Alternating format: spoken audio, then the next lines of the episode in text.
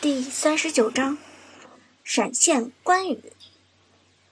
经过韩梦这么一说，大家才发现了其中的玄机。刚才关羽使出一技能的时候，的确与阿珂还有很长一段距离，但是他在瞬间交出了闪现，向前窜了一步，这才使得一技能命中了阿珂。但在释放一技能的同时，点出闪现。这手速简直惊世骇俗。与此同时，现场的观众也终于看明白了关羽的套路。惊讶之下，大家不由自主的惊呼出来。要知道，正常的关羽召唤师技能带的一般都是净化，毕竟关羽很怕控制，因此净化和韧性鞋是标配。如果是很自信的关羽，召唤师技能也会带终结。在冲撞之后补上一个终结斩杀，效果相当拔群。另外，非主流的关羽会选择疾跑技能，这个技能可以让关羽更快进入冲锋状态。但这样的关羽一般是会被别人嘲笑的。非主流终究是非主流。至于带闪现的关羽，压根儿就没人见过呀。而皓月战队这边。被团灭之后，气氛瞬间降到了冰点。最后一个死于关羽刀下的寂寞剑客郁闷地说：“我靠，对面的关羽到底什么鬼？居然带闪现，他是不是有病？我就没见过这么丧病的关羽，居然还隔墙劈人。”黑豹皱眉说道，脸色已然惨白。朱浩，对面这个隐姓埋名。段位真的只有黄金吗？这是他小号吧？寂寞的剑客沉声问道。被团灭之后的朱浩已经面如死灰了，低声说道：“不知道，也许吧。”而此时的郝小梦忽然想到了之前苏哲说过的话，插话道：“我记得对面的关羽曾经说他是荣耀王者。荣耀王者。”听到这四个字，寂寞的剑客和黑豹都浑身一震。游戏中的最高段位，问鼎峡谷的水平。朱浩摇头道：“别听他胡说了，我就不信他有荣耀王者的水平。”但朱浩话音未落，寂寞的剑客苦笑着摇头：“一集团直接四杀，咱们连他的影子都摸不着。”都被虐成这样了，你还说他没荣耀王者的水准？而 S 六战队这边，折神威武，上来就厮杀，对面可以六分头了，虐的阿珂一点脾气都没有啊！大家欢呼雀跃，伍兹的脸上更是洋溢出了笑容，毕竟这一局是他对朱浩的复仇。苏哲轻轻一笑。指挥队友道：“趁现在清空对方的野区，顺风压残，不要给他们翻盘的机会。团战胜利之后，如果兵线还不错，就顺势推塔；如果兵线不好看，就收割对方的野区，以野区、兵线这些经济逐渐压制敌人。这就是术语中的滚雪球。职业赛中一级团。”往往就能决定后期的走势。如果一级团胜利之后不断滚雪球打得稳健，那么不出意外，一局的胜负就会因此奠定。收获了四个人头，苏哲的经济早已遥遥领先，而韩梦的百里玄策迅速清空野区，经济上也得到了不小的优势。皓月战队这些人复活之后迅速上线。但几个人现在的心态已经濒临崩溃。接下来怎么打？张馨月迷惘的问道。朱浩眉头紧锁，暂时不要和他们打团，先发育吧。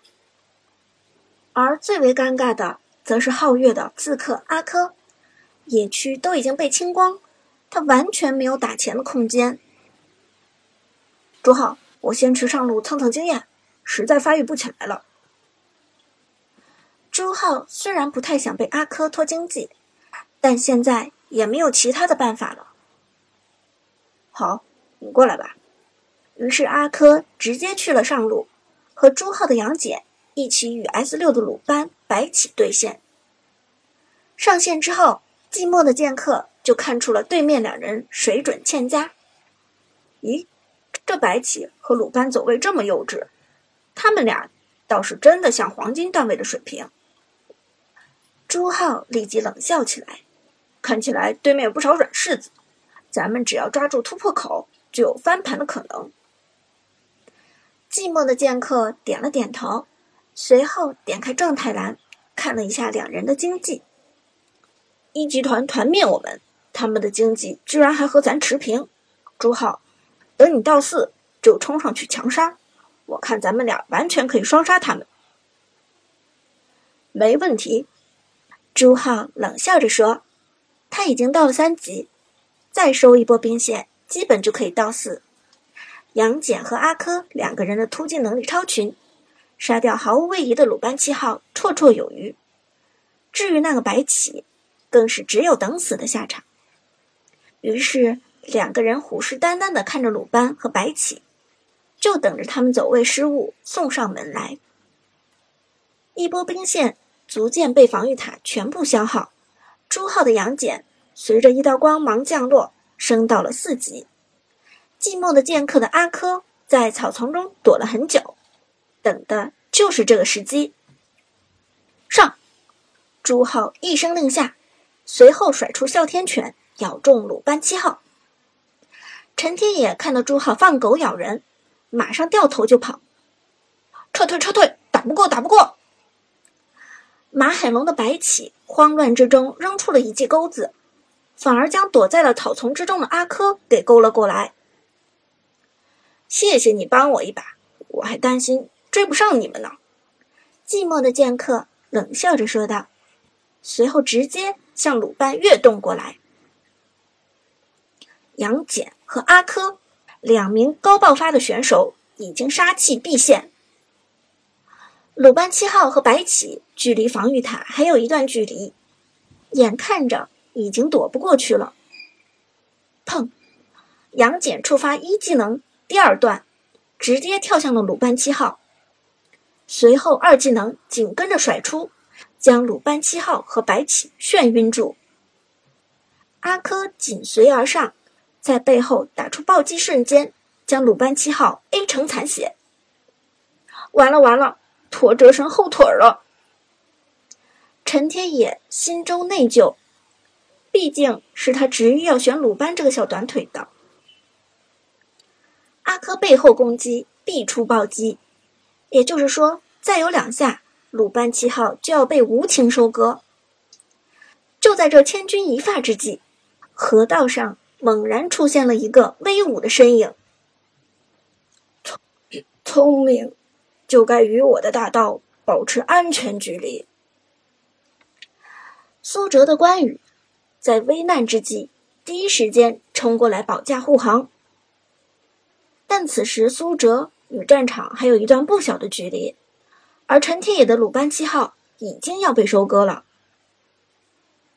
妈的，就算死也要和鲁班一换一。寂寞的剑客虽然明白关羽到来之后自己必死无疑，但还是不准备放过已经残血的鲁班七号。去死吧！阿珂挥出了手中的匕首，朝着电玩小子那天真无辜的脑袋上切割而去。而就在这时，刚刚从河道上拐过来的关羽直接甩出了大招，血战到底。关羽身旁同时出现了无数骑士的金色身影，一排战士浩浩荡荡朝着前方冲来。在大招开启的瞬间，苏哲同时交出闪现，于是原本与阿珂、杨戬。还有一段距离的关羽从天而降，瞬间到了两人的面前。闪现，关羽闪现连大，一瞬间，仿佛整个屏幕上都是关羽的大招“刀锋铁骑”。金光灿灿的军队铺天盖地，而阿珂和杨戬在这防不胜防的大招下毫无招架之力，直接被推到了防御塔下。接下来则彻底沦为关羽的表演时间。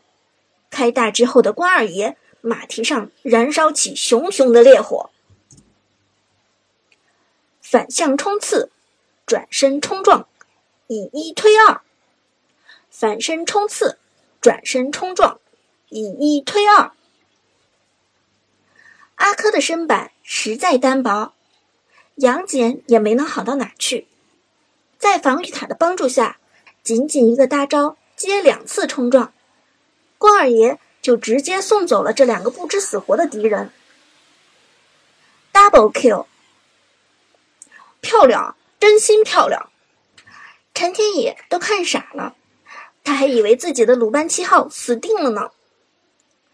哲神，多谢你的救命之恩。苏哲回头一笑：“你这么贵买的皮肤，我怎么能让你轻易死呢？”陈天野哈哈一笑：“就是的，我可不能糟蹋了这么好的皮肤。”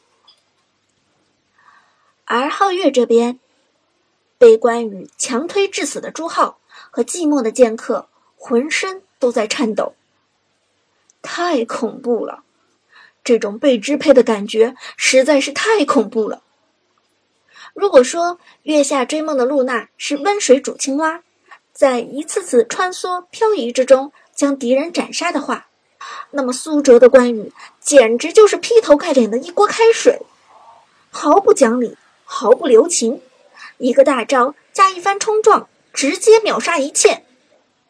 这种滋味实在是太难受了，简直虐到怀疑人生啊！朱浩紧紧握着手机，他不甘心就这么认输。看了看地图，朱浩咬牙说道：“清月，关羽在上路，下路没人，你和小梦抓紧推塔，拿到一座防御塔，我们也许会有转机。”